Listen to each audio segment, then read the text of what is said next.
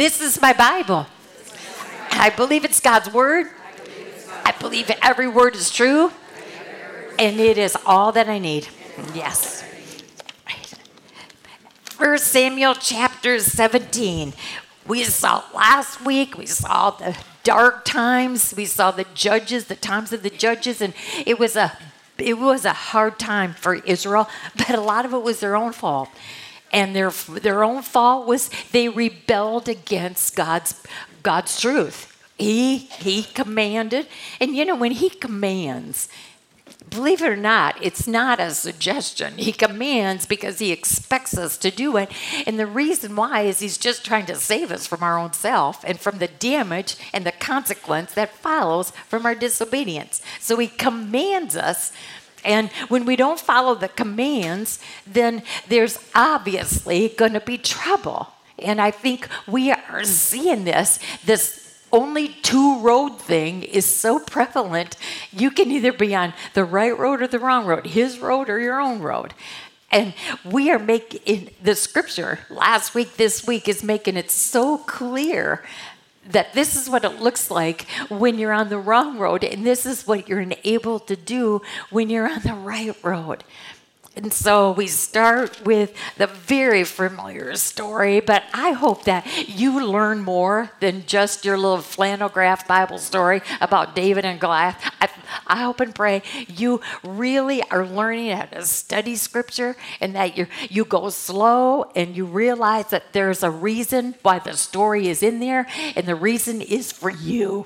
And a lot of times we just know the head knowledge of the stories, but there's a reason why these examples, these particular stories, these particular people are in there. And they're in there for you and me. And so now the Philistines, we, we, we saw last week, the Philistines were the enemy of God's people. And they were always, they were always there trying to, to cause trouble. And the Lord used them many times to try to wake his people up. But Philistines, they were the prime enemy. And now they're gathering together again. They're making their battle lines. And, and I've never asked a question before about drawing a picture.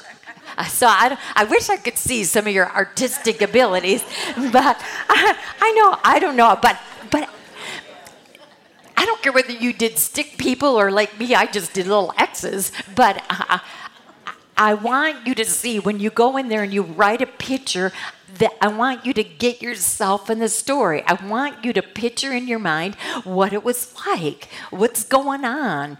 And the more that you do that, the more you can feel and you can you can understand that there's so much going on here. So you've got the Philistines on one hill, you've got the Israelites on the other hill, you've got a little line. I hope you drew a little line, a battle line, and then the valley in between.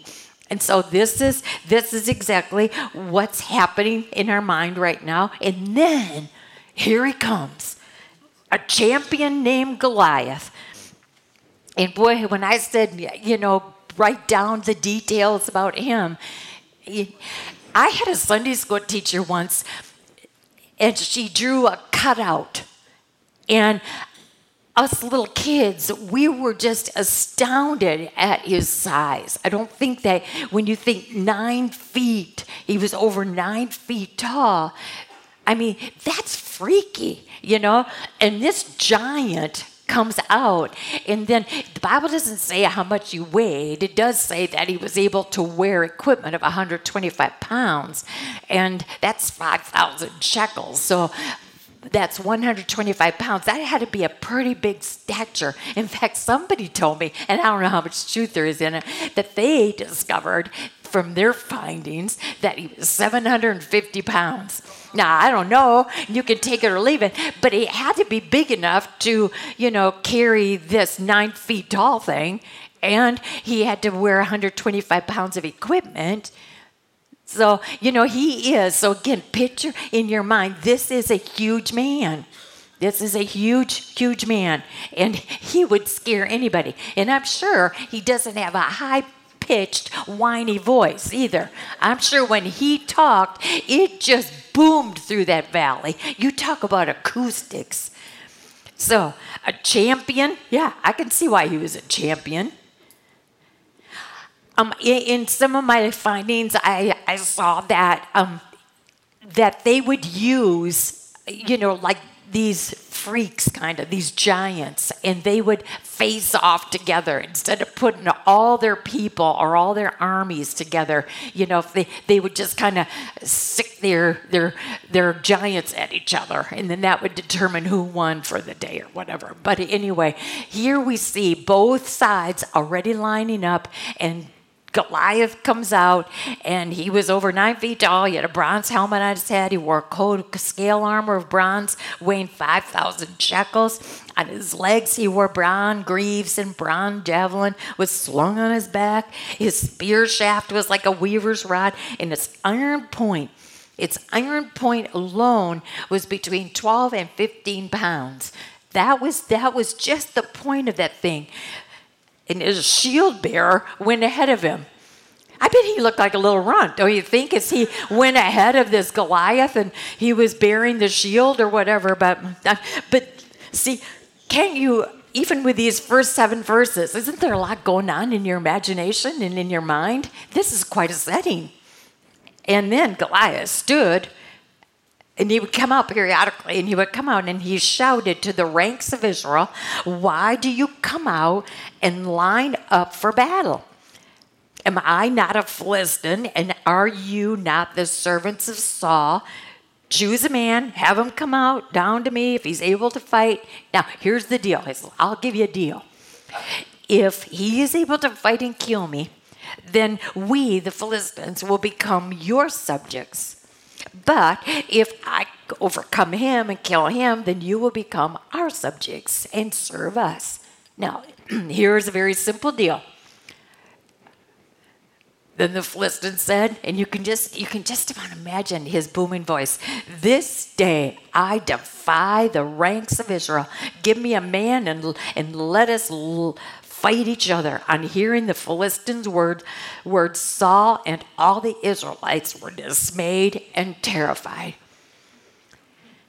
Now, I can see why everybody was terrified of this, and I'm sure you can too. But the sad thing when I read that was I expected more from my leader.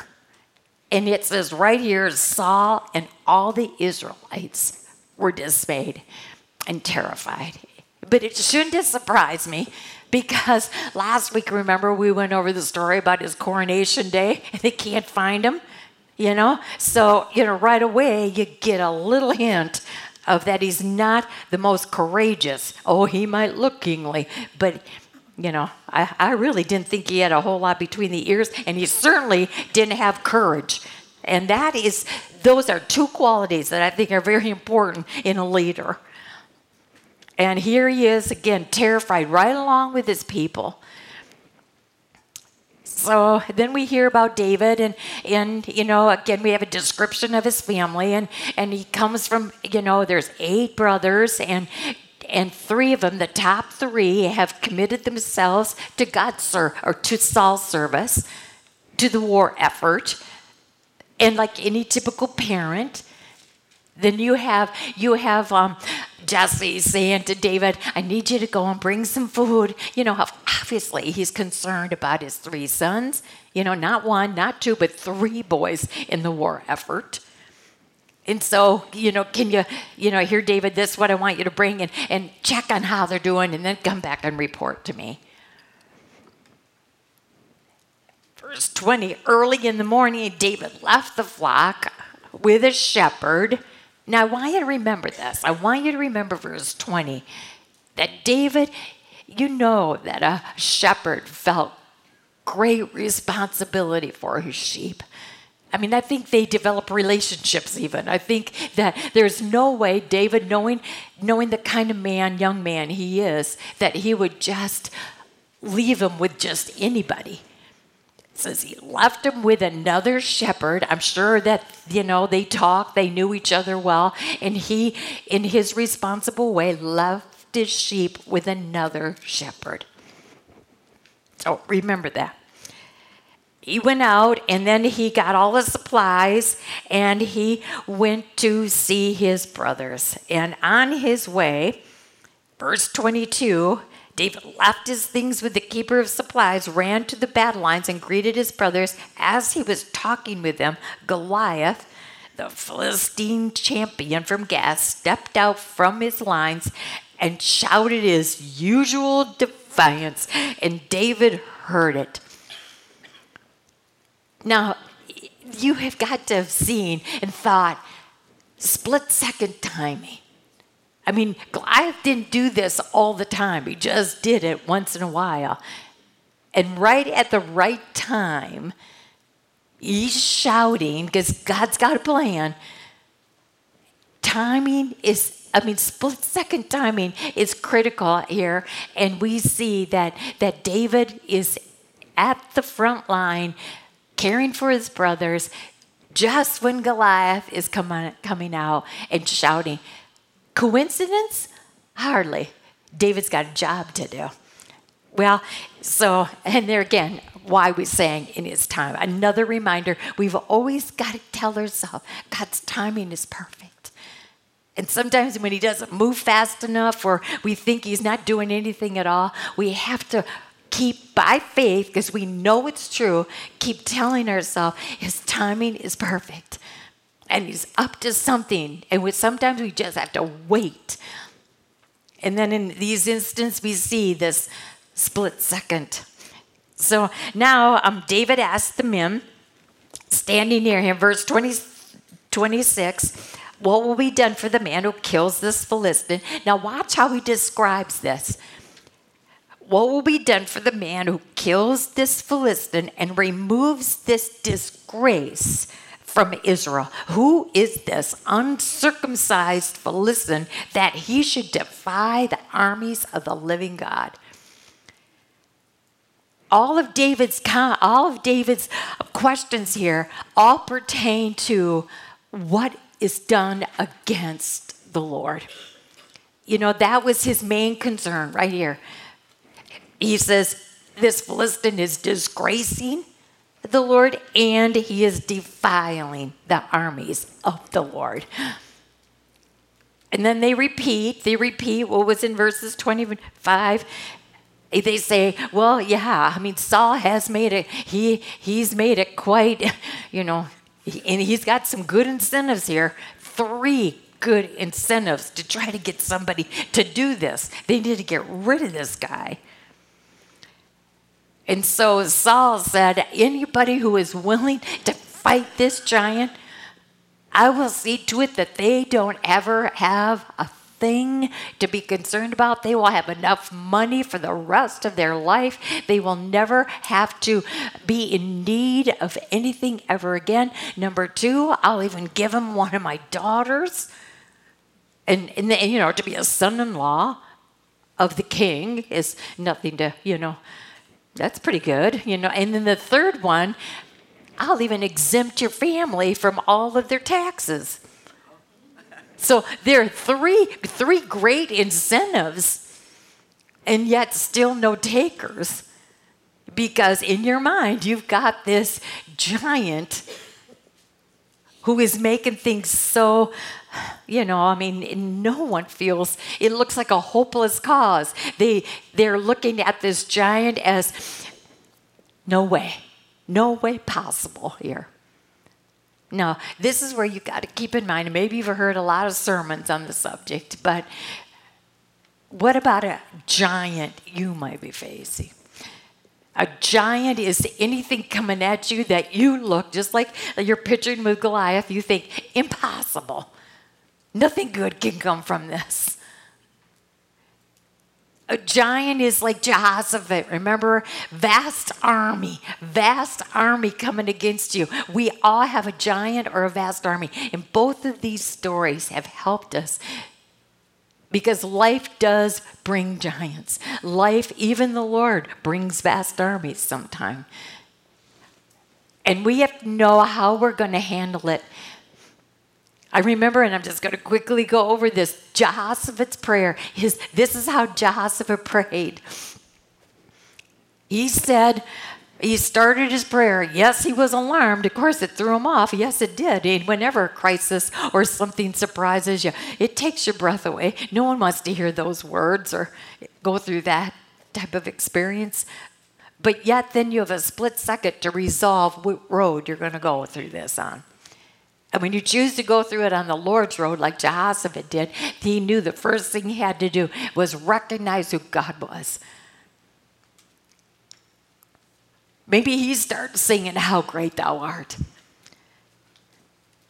Maybe he started realizing that's right. We have an almighty God. And that's the way David um, looked at God, called him almighty. And he is sitting in his place and he reigns. And right away, you can almost sense when you start that way, because when you start your prayer after a crisis hits you, the first thing, I bet the majority of us start our prayer with, Help me, take this away. I want to be comfortable and happy again. I don't want this to happen. That's the normal human response. And yet, that's not the way we should start because when you start acknowledging and you start picturing in your mind, you have an almighty God who loves you so much. He's sitting on his throne and he knows exactly how, when, and why. And he's got, he's up to something. When you recognize that, you can just feel, you can sense yourself like, oh, yeah, that's and then his number two section of his prayer was Remember how you were there when? And of course, you don't have to remind God, but you remind yourself. You remind yourself, like, remember when I went through that? Oh, he was there. Oh, remember when you took me through this and you were there? Remember. And then you think, of course, he's not about to let me off now. And then the third was, and this is so human, but the Lord knows we're human. So Jehoshaphat says, but we got a big problem here. It looks hopeless here. And I'm crying out to you. Remember again, Psalm 119, those three verses. I cried out, I cried out, I cried out, right in a row.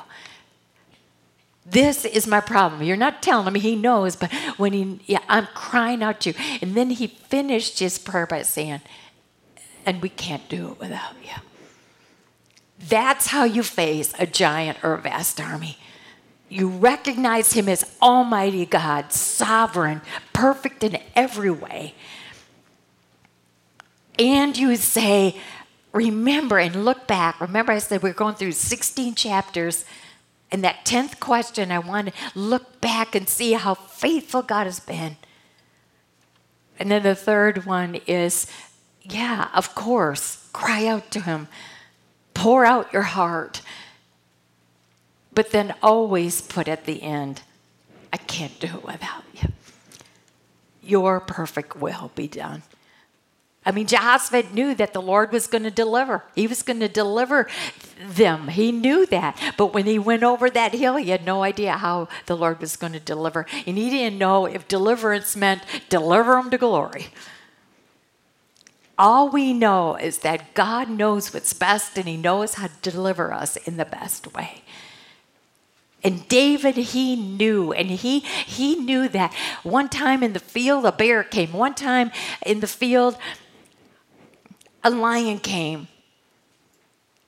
And he knew that God helped him deliver what he couldn't do on his own. I mean, he's a young man with normal human strength facing a bear and a lion. Now, this is the heart of David, and he hears this, this yell from Goliath, and he hears, he hears all what Saul will do, and I don't think that even even fazes him. All he's thinking about is this man is defiling. He's a disgrace and he's got to be dealt with. And so he's asking a couple questions. It's all he's doing is asking a couple questions. And then, verse 28 when his oldest brother heard him speaking with men, he burned with anger at him and asked, Why have you come down here? And with whom did you leave those few sheep in the desert? Now, see, that's what I want you to remember. David left him in good hands. But look at the heart of his brother. And then he says this I know how conceited you are and how wicked your heart is. You only came, you only came to watch the battle. I mean, this is this is um, well what went through my mind i thought ooh there's there's family drama in the jesse household and that sounds familiar it's always family drama and look, what is the oldest brother's problem? I mean, it, the word isn't in here. It is with Saul, but it isn't with the oldest brother. But you know it is. What is his problem? He's jealous. He is so jealous. And see, jealous is a sneaky one. See, because no one knows. It's one of those silent little sins. And you don't even classify it as sin most of the time. And you don't even realizing it's really a problem. But jealousy will turn to anger and to hatred, and it will eventually destruct in some way whether it be a relationship if it is not nipped if it isn't if it isn't brought to the surface if it isn't dealt with, it is a sneaky one that just keeps going and going, and it's ugly. Well, you see, because look, he's. Did, does he have any right at all to say, I know how conceited you are? That's his youngest little snot nosed brother out in the shepherd's field. you know, pretty soon, maybe right now, I should tell you there is a difference between when you got to correct somebody or when you criticize somebody. And we know from what Paul teaches us in Galatians, sometimes we do need to be corrected. And we better pray that we've got someone who loves us enough in our life. Even though, even though none of us likes to be corrected, because we all think we're perfect, but sometimes someone loves us enough to say, maybe you don't notice what you're doing, but I see, and I just wanted to make sure that you know. And, you know, I mean, there's not one of us that say, oh, thank you. I'm so glad you told me that. No, we'll come up with our defenses. But the difference between correcting and criticizing is when you are correcting someone, you know it's going to be difficult. You're not out to pick a fight, but you love them enough. You have their best interest in mind. And sin can be blinding sometimes. And you do, and sometimes you, you need someone, like I said, to love you enough to say, I see it. And I'm trying to help you here. That's correcting. And then there's criticism. And criticism is when you have your best interest in mind. And this is what I see here. So he is jealous of his brother, and he's probably got that spirit of, you know, jealousy just going through his system. And because of that, you know, he knows he shouldn't be. He knows there's really no no credibility to what he just said, but he's trying to put David down. So in his guilt, he is then he doesn't look so bad. And that's what criticism does. You have your best interests in mind. You're trying to put them down so you don't look so bad because you're dealing with something. And you're not too proud of what's going on inside and, and someone else kind of makes you feel guilty and so let's put them down so then i don't have to feel. See, see they make mistakes too. Criticism it's nasty. And i told this story and i'm going to tell it again because it came to my mind. I was in that little church and came to do a concert at Christmas time, and right before church, about a minute to seven, here comes a big motorcycle, and, and I heard it outside, and all of a sudden, this guy comes in the church, and he's got all black leather, and he is clanging and clinking all, all the way down. He comes right in that little church and sits in the front row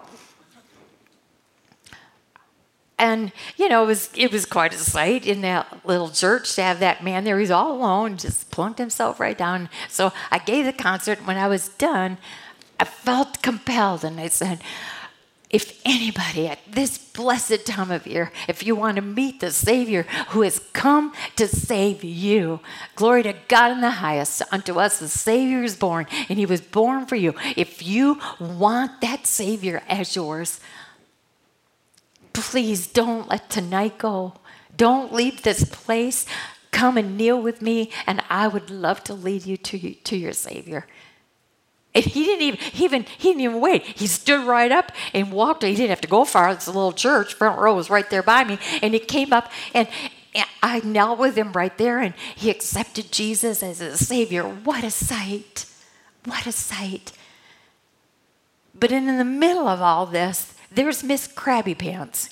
And I say that because she played the piano, and I don't know how you can play the piano and, and know those songs and still have that look on your face. But she was on a mission, and her mission was to get me. And so, all during the concert, she didn't even hear, she didn't even see, spiritually see that man get saved. And so, after this man left, and even the minister left, I mean, everybody was gone except her. And she said to me, I want to talk to you. And I thought, yeah, I bet you do. You know, I just knew it. And I tried, I tried to brace myself. And then she said these words that I'm telling you just crush me. She said, You are a disgrace to the Lord Jesus. A disgrace. And I'm thinking, that you can't say anything worse to me. And I said, Why would you say that to me? And she said, Well, just look at you. Look at your nails, look at your hair, look at look at how you're dressed. And I got to tell you, my first thought was, man, am I glad I didn't wear what I thought I was going to wear tonight? I mean, a few things. I mean, I, these little things go through your mind, you know. It's just natural because I did. I, I remember thinking, no, maybe I better not wear that. I'll wear this. I'll dress down tonight. ah, and so anyway, but then she went on and on, and she just kept going but it was all service and it was all it was all physical and she just let me have it with both barrels and i really didn't have a whole lot to say except i'm sorry i never ever intend to be a, a you know a, distraction exactly. I never intend to be a distraction. And and i just I went in the car and i told tom it took 45 minutes to get home. And for 40 minutes 40 minutes i went on about this lady. And i even made this comment i even made this comment and this is my point. What criticism she didn't have my best interest in mind because actually i think she would have loved to look like me with joy of the lord on my on her face because she wouldn't know joy if it smacked her. So there was something about me that she was she was feeling uneasy about. Maybe i was getting too close. Maybe the lord jesus was starting to pin her to the wall a little bit to let her see that she is too critical and too negative and maybe she's a good religious lady, but she doesn't know Jesus. There are a lot of church people who don't know Jesus. Oh, they're very religious. But you mark my words, they are the most critical and the most negative and the most, most damaging. All the way home, 40 minutes, I said to Tom, man, you know, maybe, maybe she's right. Maybe, you know, maybe I'm a disgrace. Maybe I do Jesus more of a disservice than a service. See what criticism can do? I can remember Chad's first sermon too, when he preached his first sermon. And I couldn't, I, we couldn't be there, and so I called him right away. He said, didn't go so good. He preached in Psalm 121. How can you go wrong with Psalm 121? But apparently, when the people were going through, somebody decided that he did it all wrong and he was. And I thought, I, I, I was just, I, felt, I just cried. I thought to myself, and I said it. I said, Chad, welcome to ministry. Isn't that sad that I had to say that to him? Welcome to ministry. And I said, What did you do? What'd you, how'd you handle it? And he said, Well, I just shook his hand and said, um, Maybe we can love each other enough to agree to disagree. And I thought, Oh, that was great. I said, That was beautiful. I said, What did you do after? He says, I went in another room and cried and started to doubt because he had 11 o'clock service to preach the same message at and then all you're thinking is oh no and i'm on my way home and maybe i maybe i should throw in the towel see what criticism can do You can throw in the towel. You can quit. Cause you to doubt. Because I have a wise husband who let me get it out for 40 minutes. But after 40 minutes, he said, I have had it. And he said, You have talked about this woman for 40 minutes. And you have not once mentioned the man who was saved tonight. oh, yes. But Miss Krabby Pants, let me tell you, it is a religious nightmare that's running rampant. It's when you know Jesus, there's such a difference between correcting and criticizing. And as brothers and sisters in Christ, we need each other to correct.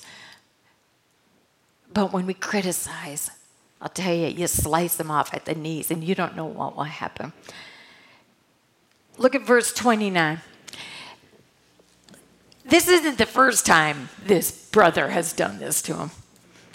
I mean, the way he he asked this question, you can almost hear him, now what have I done? You know, now what have I done? And then he simply says, Can I even speak? In other words, can I even ask a question?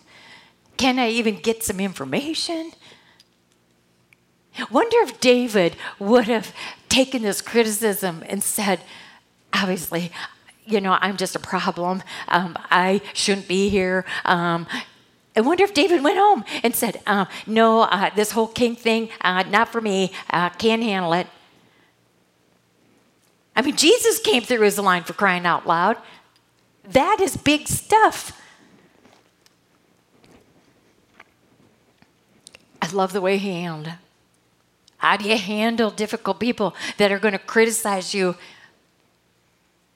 I mean, yes, he, he, he, confronted his brother and said, Now what have I done? Can I even speak? But then after that, it's like you, he could sense the Spirit of God saying, Don't even go there. He's not even listening. It's kind of like what Jesus, when they were asking him questions that the night he was going to be crucified and he didn't answer them, and you're thinking, why are you defending yourself? And he says, I, I know. I know who I am. You, know who you are in Christ Jesus. And you don't you don't have to fight back. You know, it's like casting pearls before swine. And Jesus said to that, why bother? But he didn't give up. He didn't turn. He didn't turn and run and he didn't he didn't doubt. He just turned and started talking to somebody else. He brought up the same matter to men who were standing there and what David said was was overheard and reported to Saul, and Saul sent for him. So obviously, again, God had people, right place, right time and the word got to Saul, and Saul, of course, sends for him, and we know the story. Saul tries to put his armor on him, and, and David says, No, I can't. In verse um, 39, I can't go out in these because I'm not used to this. And then he took his staff in his hand, chose five smooth stones from the stream, put them in the pouch of his shepherd's bag, and with his sling in his hand, approached the Philistine. I don't know, maybe you wondered why five stones? Did you think, one case of miss? I heard an interesting thing, and again, take or leave it because it's not in this, this particular scripture, and this is the word of God. Every word is true, and it isn't in there, so I hesitated to say it, but I found it so intriguing, and it sounded like David that Goliath had four friends or brothers that would come out and help, and David knew it. So, you know, whether that meant he just had extra ammunition for if anybody else came to defend Goliath, he was ready for them. I don't believe David thought he was a bad shot. I think because he knew whose strength he was going in, he knew. He knew. So, anyway, the Philistine takes one good look at him, and, and in verse 43 says, um, Am I a dog that you come at me with sticks? And the Philistine cursed David by his gods. Come here, I'll give your flesh to the birds of the air and the beasts of the field. These, I, I couldn't find enough color to make sure that this stands out in my Bible because I think these are, this is the verse that you and I, between this verse and Second Chronicles 20, this is how you and I face the giant. You come against me with sword and spear and javelin, but I come against you in the name of the Lord Almighty. That means no one more mighty than Him. The God of armies of Israel, whom you have defiled, this day there is no conceit in this man at all, big brother. This day the Lord will hand you over to me and I will strike you and cut off your head. I mean, look at verse 37. I'm going back a little bit, but the Lord who delivered me from the paw of the lion and the paw of the bear will deliver me from the hand of this Philistine. Never once did he think he could do what?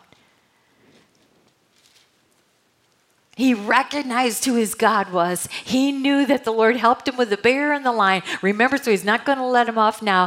He's, he acknowledges the problem, but I can't do it without you. I go in your strength. There's your prayer. You know, I couldn't help but go back to Second Timothy chapter 1 when it just went to my mind. I, I, thought when Paul was handing the mantle, his spiritual mantle over to Timothy, the two the two men couldn't be any more different. As far as as far as personality and the way they dealt with people and that kind of thing. You know, Paul was aggressive, right in the face, straightforward, type A, and then you've got Timothy, who was more, more um, gentle, and his personality was maybe more shy and a little quieter, and maybe not as forceful. And yet, he was the one that Paul chose. And he said it so beautifully in, in 2 Timothy chapter 1 he acknowledges, he says, I have been reminded of your sincere faith, which first lived out in your grandma Lois and in your mom Eunice. And I am persuaded that that same faith now lives in you. What a reminder that our job is never done and our influence is great. And we don't have to be preaching and clubbing them over the, our biggest Bible and with our finger in their face, but living out Jesus, being the being tasty salt and bright light for Jesus. That's noticeable. That's without any words at all. And then he says, For this reason, I remind you to fan into flame the gift of God which is the Holy Spirit. In other words, Timothy, you gotta, you gotta let that Holy Spirit do his job in you. Because then he says this For God did not give us a spirit of timidity and to me, this is this is what shows you and I do not have an excuse. I don't care if you are type A or if you're shy and introverted and quiet, and, and you, you, so often that's used as an excuse. Saying, I can't do it. I mean, I'm not like so and so. I'm not that loud. I'm not that aggressive. I can't. This says right there when it comes out to live in Jesus, you and I do not have an excuse. You're just not flame. You're not fanning your flame you have not been given a spirit of timidity, but instead you've been given the Holy Spirit, which will give you power and love and self discipline. Isn't this what you see in David? You want a heart like God's? Look at David's behavior with all confidence, not in himself or physical armor or ammunition he goes out there in the strength of the Lord God. And if that means singing that song, there is power in the name of the Lord. There is strength in the name of the Lord. There is hope in the name of the Lord. And blessed is he who comes in the name of the Lord. You and I've got all we need in that power. We're just not fanning the flame enough. Look at verse 48. Oh, again, this is underlinable because look at this is how you face the giant. As the Philistine moved closer to attack him, David ran quickly toward him. Does that mean turning around and running? No. You think back, remember what Saul and the other people are doing? They're all running and hiding. The power of God enables you to go after the giant. You don't have to run from it. Well, we know that he, you know, that that the stone went right where it needed to be, and after he killed him, he cut his head off. This is why I know little boys love this story. It's not that they, they he just killed the the Goliath or the giant, but he cut his head off, you know. And and then and then did you notice that in verse 54, David took the Philistine's head, and that it wasn't no tiny head. He, he brought the head to Jerusalem, the, the capital, the main force of Israel, to make sure that everybody could see proof. There's the proof that there is power. He can use us no matter what our personality, whatever our stature, whatever whatever your excuse is. He can use you. And that was proof. He's carrying this big old head saying, Take a look at this. And then take a look at me. I can't do it. I couldn't possibly do it. When it looks hopeless, nothing is hopeless in the name of the Lord.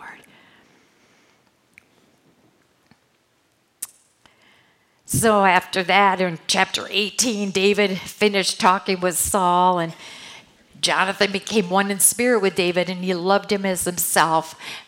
Maybe you've heard the horror stories that that people have said about David and Jonathan that, that have a relationship that's not scriptural. I want you to know that that is so ridiculous, and I'll prove it to you. But I did ask a question to try to get you to think in another avenue, because I know the way the Bible writes it but you don't have to have many, but do you have one? Could you think of one person? I mean, it could be a spouse, it could be someone in your life that is closer to you than even a brother or sister. I mean, this friend you can count on. This friend is a gift from God. And you just don't know. You can only but say thank you to the Lord for this because you, you don't know how you would have made it through without this friend who the Lord put in your life at just the right time and place. I would say David needed this friend right about now. And it's something that he was Saul's son. David needed Jonathan. Jonathan needed him because I'm sure it wasn't easy to, to love the Lord and want to put the Lord first like Jonathan because they, they had they had what they had in common was the Lord. And I'm sure it was not easy to live in a household with Saul as your dad. So Jonathan needed David, David needed Saul. This is a gift. Jonathan, verse 4, took off the robe he was wearing and gave it to David along with a tunic and even his sword, his bow, and his belt. I, you know, Jonathan looks at Saul and sees that this kid doesn't come from a lot of means and David even admits it later. He doesn't come from a lot, so and he come and and Jonathan has. I mean, I'm sure he just has to go to any closet and pull out the, uh, about one or ten more. And so he's supplying David what he needs. Look at verse 5. Whatever Saul sent him to do, David did it successfully. I know there's the rest that Saul gave him a high rank in the army. This pleased all the people and Saul's officers as well. But I want you to look at whatever Saul sent him to do, David did it. Now I'm sure some of the the things like maybe even playing his harp. Do you think after killing Goliath, don't you think in a human point of view he's saying to Saul, "Hey, I don't do that menial stuff anymore." I mean, after all, I killed your enemy here. No, that line you don't want to miss. No matter what he just did, he still knew his place. Whatever you do, you do as unto the Lord. And he never, even after killing Goliath, did he take that prideful, conceited attitude. He did his task. Now, when the men were returning home after David had killed the Philistine, the women came out from all the towns of Israel to meet King Saul with singing and dancing and joyful songs and tambourines and lutes, and they danced and they sang. Now, Saul was here, David wasn't. Saul was here. And then they started singing this Saul has slain his thousands, and David his tens of thousands. Well, when you're not walking with the Lord and it's all about you, that is not going to go over too good. Because he's not going to see it like, well, you know, the Lord used. Kind of, this was not a John the Baptist. Remember when John the Baptist said, um, "His sandals, I can't even.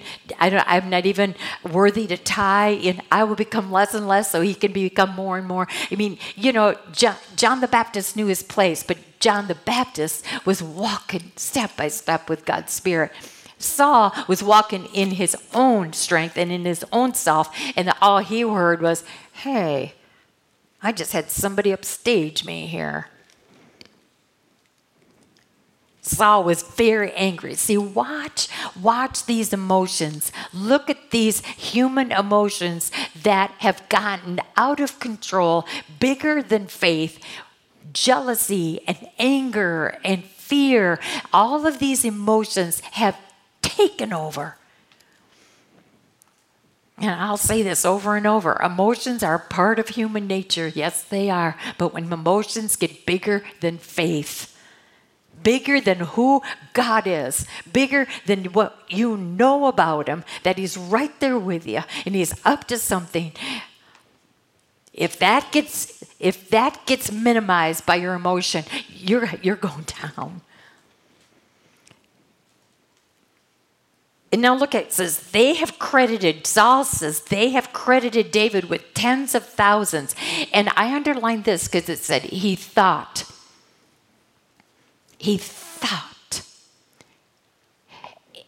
in, a, in another verse, um, in, in verse 17, for Saul said to himself, See, this is what our mind will do. How tricky these thoughts, if you don't nip it, if you don't nip a thought like this, it will eventually come out in an action. And I couldn't help it. I wrote in my Bible right here, Romans 12, verse 2, and you know the verse. Do not be conformed to the pattern of this world, but be ye transformed by the renewing of your mind. Your mind needs to be controlled. Because if it isn't, human nature and emotions and all that will take you for a ride in a direction you don't want to go. And Saul's your living proof. Again, why are these stories in there? Why are these people in there? To teach us. Because we're all the same when it comes to human nature and, and sin and temptation. See, he is so on the wrong path, and the next day an evil spirit from God came forcibly upon Saul. Now, I don't know about you, but the next line got me to have to study this because it did not make sense. Because whenever I see the word prophecy, I mean, I already understand that an evil spirit from God or or a distressing spirit from God is only our own human spirit, which then will take on guilt and anger and hatred. If you're not flowing in the Holy Spirit, the other Spirit of God that He's given us before the Holy Spirit was the Spirit of us, little us Spirit. We all have one. But after we come to the cross of Christ, we've been given the Holy Spirit, which will take over that little s spirit. But if you're not willing to let the capital S spirit take over you, then that little s spirit that He's created us with will take over. well, then it says, what did Saul do? He was prophesying in his house. And I'm thinking, man, I often wondered how come pastors, you know, often in sermons they'll say, in the Hebrew,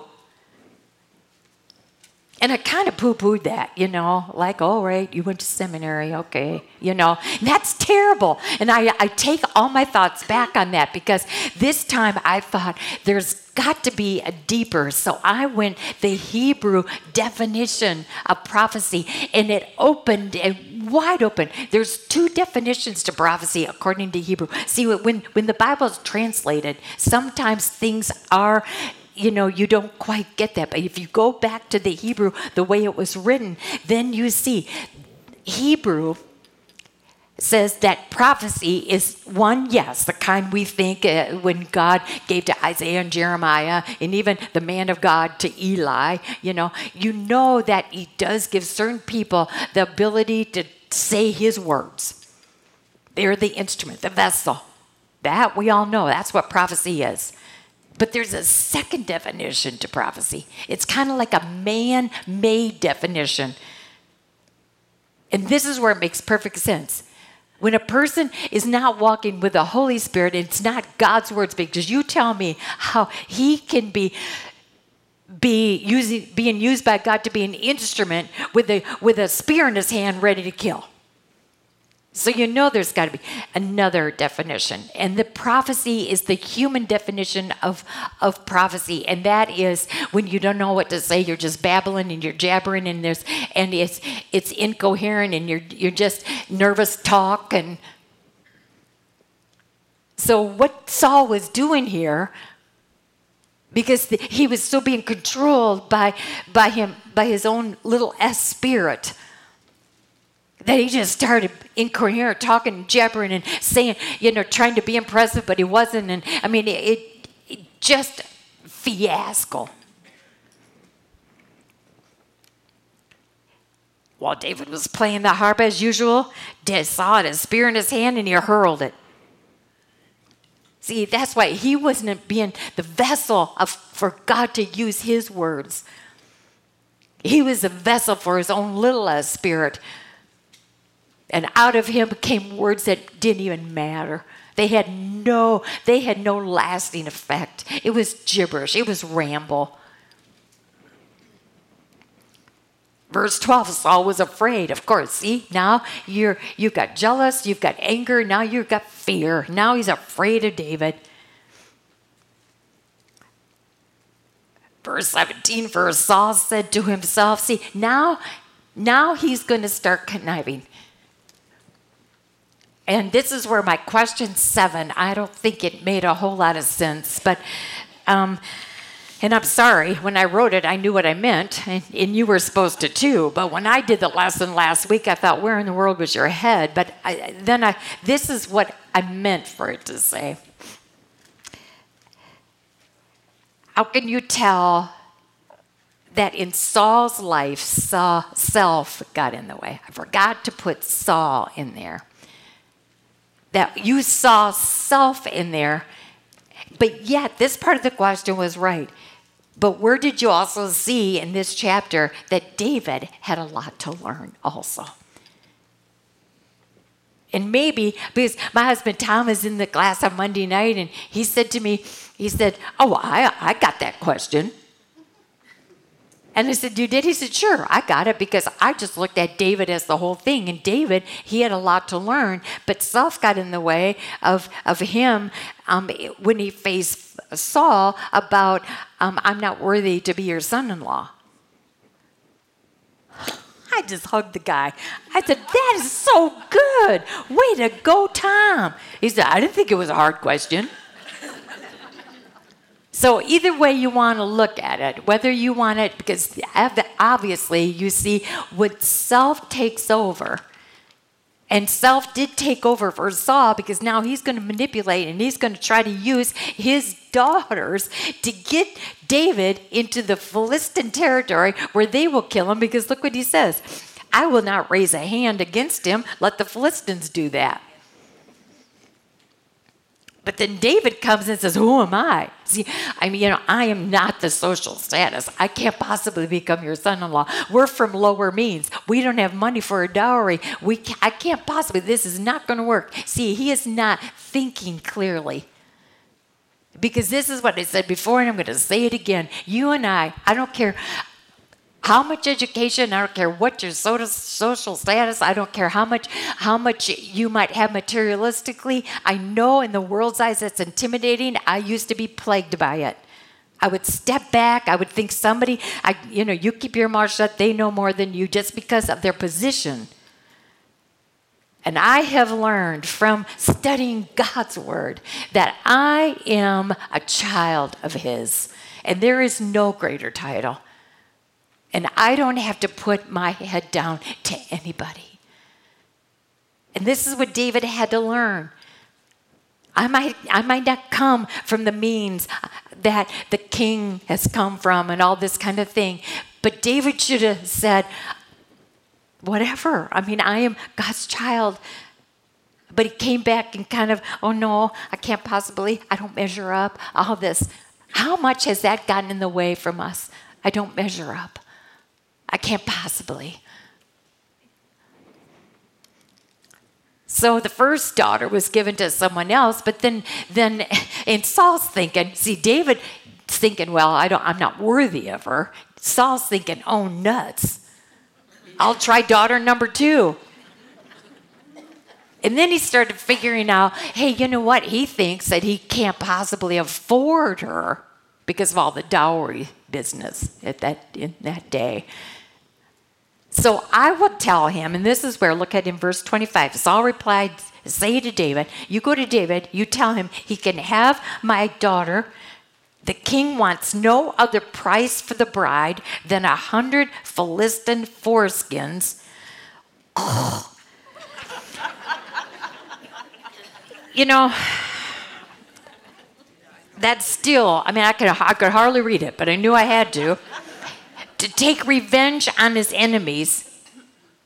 Saul's plan was to have David fall by the hands of the Philistines. So when the attendants told David, David's pleased with this because he said, This I can do.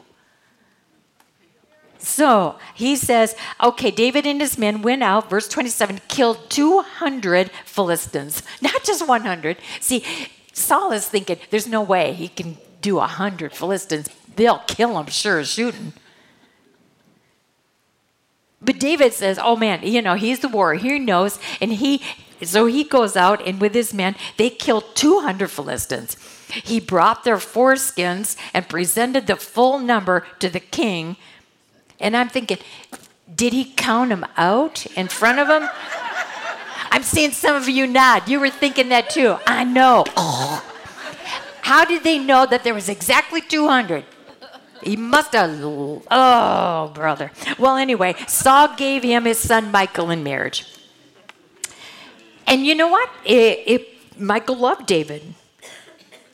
Now, chapter 19, no, chapter 19, we see that Saul told his son Jonathan, because Saul is so in a bad way.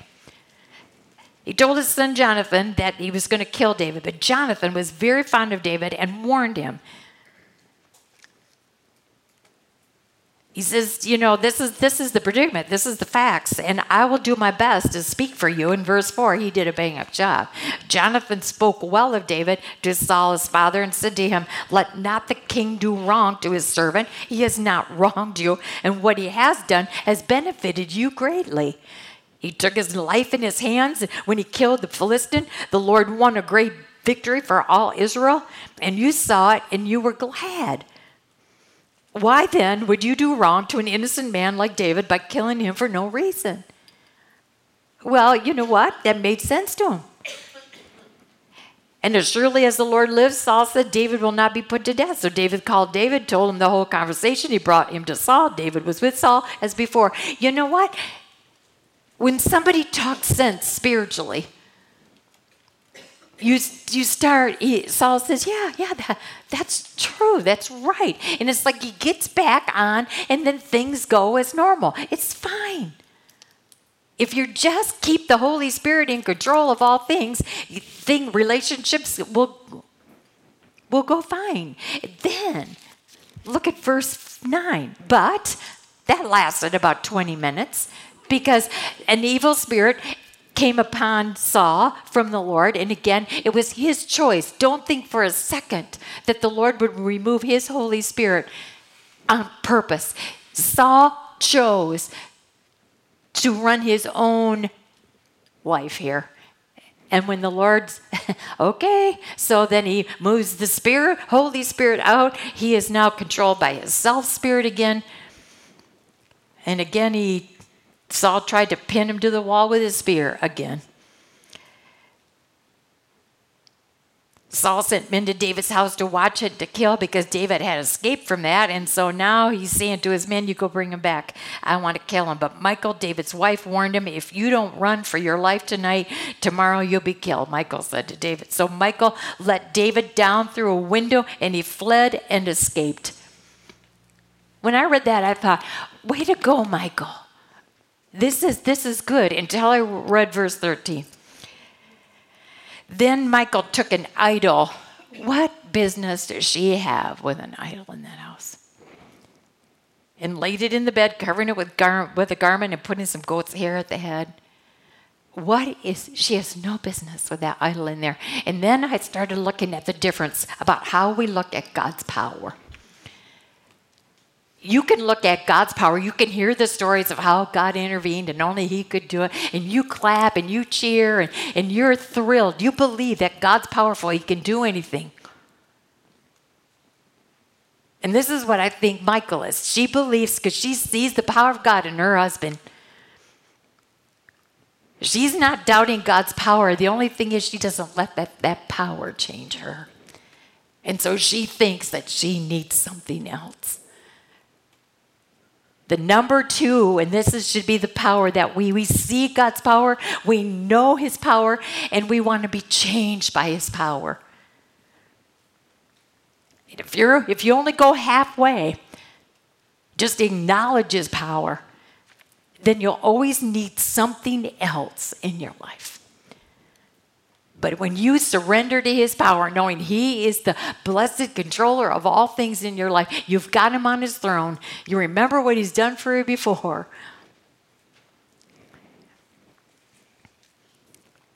Because look what she says. It's when Saul confronts her, Why did you deceive me like this and send my enemy away? Michal told him, He said to me, Let me get away. Why should I kill you? Didn't David ever say that to his wife? So David fled and made his escape. And then, then you start reading about how Saul's men, when they find out where David is, because this is what I liked. This is what I so appreciated about David. Where does he run to? He runs to Samuel. When you are confused, when you, when he, you know, he's being wore down, Saul's nipping at his heels all the time. He's got to be looking over his shoulder. This wears on you. Where does he run to? He runs to the godly mentor. Boy, that's good. That is so good. Well, then things start happening, and, and Samuel is standing as their leader, the Spirit of God came upon Saul's men because they heard that that's where David was. So they come, and then it says the Spirit of God came on Saul's men, and they started prophesying. And this is the Spirit of God, so you know it's God's words. And then Saul sent other men the second time, and they prophesied. The Spirit of God comes on them. The third time, the Spirit of God comes on another group of men, and then Saul himself. And you're saying, now I'm confused. Why would the Spirit, capital S Spirit, come on these men who came with such ulterior motives? And I think that answers the question. this is so encouraging. If the Spirit of God hadn't come on these men and Saul himself, what would have happened to David? He would have been killed. To me, this is so encouraging because not only does the Spirit of God work in us, but the Spirit of God is working around us. And He's working in situations. The Spirit of God came on these men. This was for David's protection. How beautiful is that? And then finally in chapter 20, just one more instance, you know, that this guy is just absolutely gone off the deep end. And here comes Jonathan to the rescue. And when David comes to Jonathan and pours his heart out, says, What have I done? What is my crime? How have I wronged your father that he's trying to take my life? And Jonathan says, uh, I'm going to take care of this. I'm going to help you here. Look at in verse 3 Yet as surely as the Lord lives and as you live, there's only a step between me and death, David says. Jonathan says to David in verse 4 Whatever you want me to do, I'll do it for you. I'll tell you, this is friends. And so they come up with this plan. It's the new moon festival. There's gatherings, there's there's parties, and David is supposed to be in his place. And Saul will notice that David's not there, and this is going to be the fleece. This is the test. If Saul gets mad that I'm not there, even after you tell him that I've gone to Bethlehem to meet with family and, and that, that if he gets mad, then we know that there's trouble. If he doesn't get mad, then we know that things are fine. So let's test his mood here. And then David says to Jonathan, Well, how do we know? How, how are we going to know?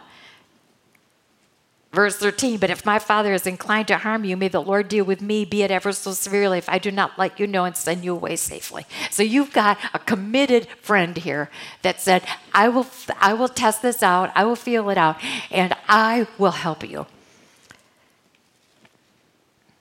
So it happened. And verse 30, Saul's anger flared up at Jonathan. And he said to him, This look at what he says. Is he nuts or what? Look, you son of a perverse and rebellious woman. I mean, you weren't such a good dad yourself.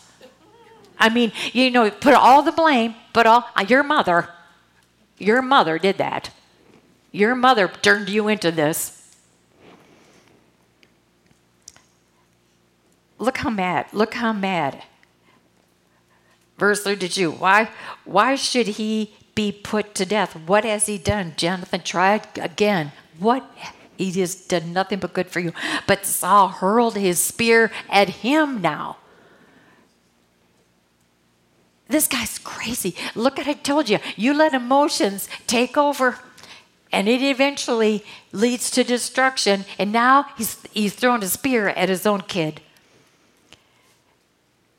So here's the thing: they're going to shoot arrows. Jonathan's going to shoot arrows. They're going to send a little. Uh, they're going to send a kid saying, um, you know, where did where where did the arrows go? And the plan is, if they if the arrow is close, David, then that means all is well. See, David doesn't know all this here. He doesn't know that that Jonathan almost got the spear instead of him. I mean, you know, that Saul has just really gone off. So this is the plan. Uh, so the arrows, he says, if the arrows are sh- shot beyond the point, then that means get going and get out of here. So, as the boy ran in verse 36, he shot an arrow beyond him. When the boy came to the place where Jonathan's arrow had fallen, Jonathan called out after him, Isn't the arrow beyond you? I'm sure David was nearby and he heard, Beyond you. Oop. And then Jonathan came right out and said, Hurry, go quickly, don't stop. David had come to his friend one more time. He had in verse 41 after the boy had gone, David got up from the south side of the stone and bowed down before Jonathan three times with his face to the ground. Then he kissed, they kissed each other, wept together, but David wept the most. I mean, he was so thankful because I'm sure in David's mind he's thinking, if I had been killed, I mean, this is how this is how what God had planned. And, and oh man, Jonathan said to David, "You go in peace." For we have sworn friendship with each other in the name of the Lord. So, if ever you need proof about their relationship that it could be anything but honorable, their friendship is based on the name of the Lord. The Lord is witness between you and me and between your descendants and my descendants forever. Then David left. Jonathan went back to town. Do you need a clear picture of what it looks like when you're on the self road or when you are on God's road? When you are filled and listening to God's Spirit or where you're, when you're listening to your defiled self spirit. It's so clear. Father in heaven, thank you for making it so clear. Now, may it not just be words, but that we go out here, go out of here and we live this. Father, we know you are powerful and we just don't want to be in awe of your power. We want that power to change us. Father, we know it can and it will if we just surrender. And we pray this all in our Savior's name who makes life worth living. Amen. Have a good week.